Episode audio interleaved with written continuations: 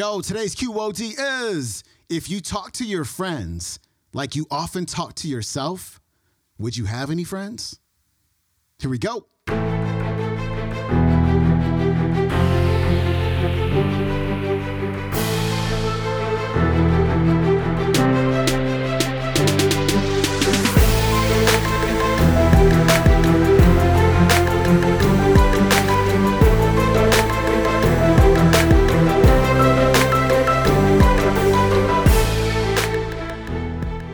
Welcome back to the Quote of the Day Show. I'm your host, Sean Croxton of SeanCroxton.com. It's Throwback Thursday, and we are turning back that clock all the way to episode number 239 and our featured speaker, Christine Hassler, who just happens to be one of my most favorite people in the world. I love Christine, and today you're going to love her talk because she's talking about having more compassion for yourself.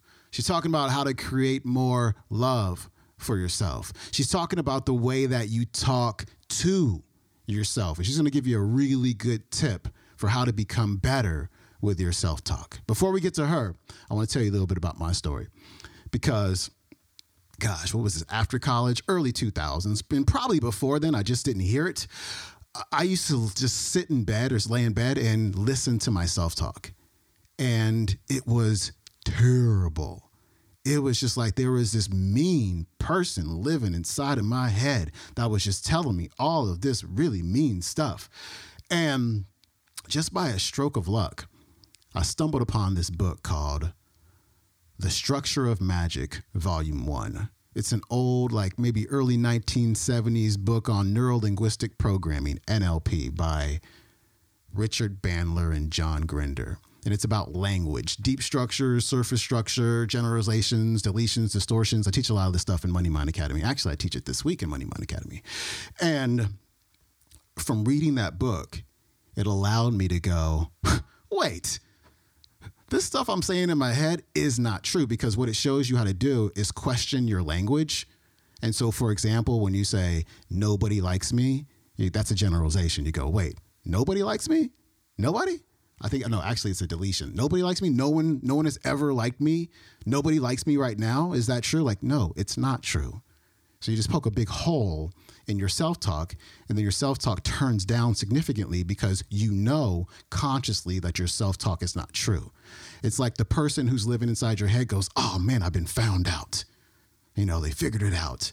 And so question, my friends, question what you say to yourself, because the almost all of it is absolutely not true. So I highly recommend that book, The Structure of Magic, Volume 1. And you can get Volume 2 as well. I found Volume 1 to be incredibly helpful for me. It's a little dry reading, but if you really sit with it, learn it, understand it, it'll literally change your whole entire life.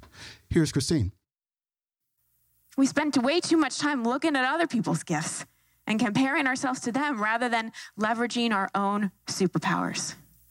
And the other part of this equation is really about love. And I don't mean love for anyone else. Yes, that's important, but it starts here. Most of us are incredibly hard on ourselves. Ask yourself this question. If you talked to your friends like you often talk to yourself, would you have any friends?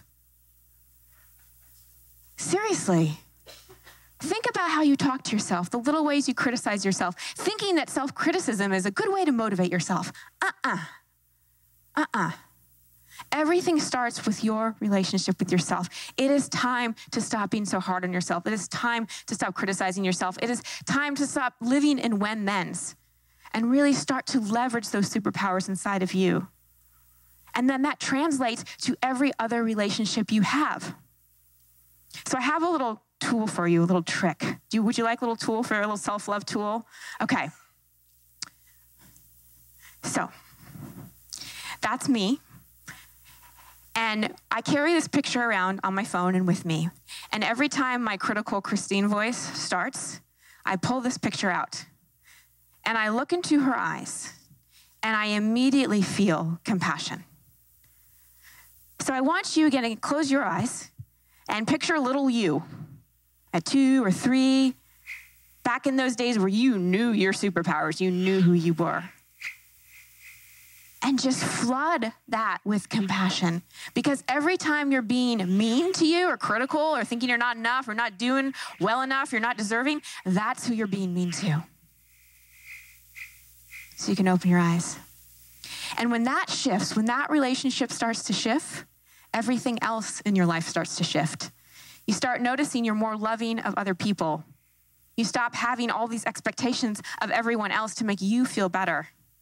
It's way easier to move into acceptance and forgiveness, because forgiveness isn't about condoning things or agreeing with things. It's really about letting go of the judgment so that you feel free inside. And you start filling your own self-love tank. And you stop going to Chinese restaurants when you want nachos. Translation, you stop going to people expecting things they cannot give you. I know there are people in your life that hurt you.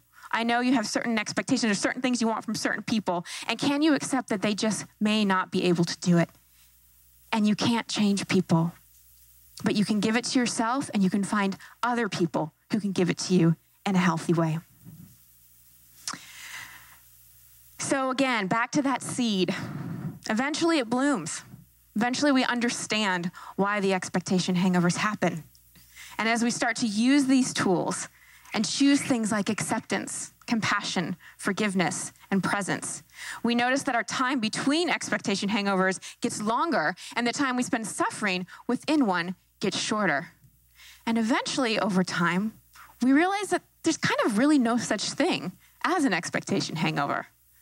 It's really just the gap between what you expected and something even better. All right, my friend, that was Christine Hassler. Her website is ChristineHassler.com. Check out her podcast, Over It and On With It, on all podcast players. And if you want to watch today's entire talk, it is on YouTube. It is called Christine Hassler Habitude Warrior Conference 1.2. I'm out. Follow me on the Instagram at Sean Croxton, and please leave a rating and a review for the show on Spotify and Apple Podcasts and all of that stuff. It helps a ton. And I will see you tomorrow with Reverend Ike. I'm out. Peace.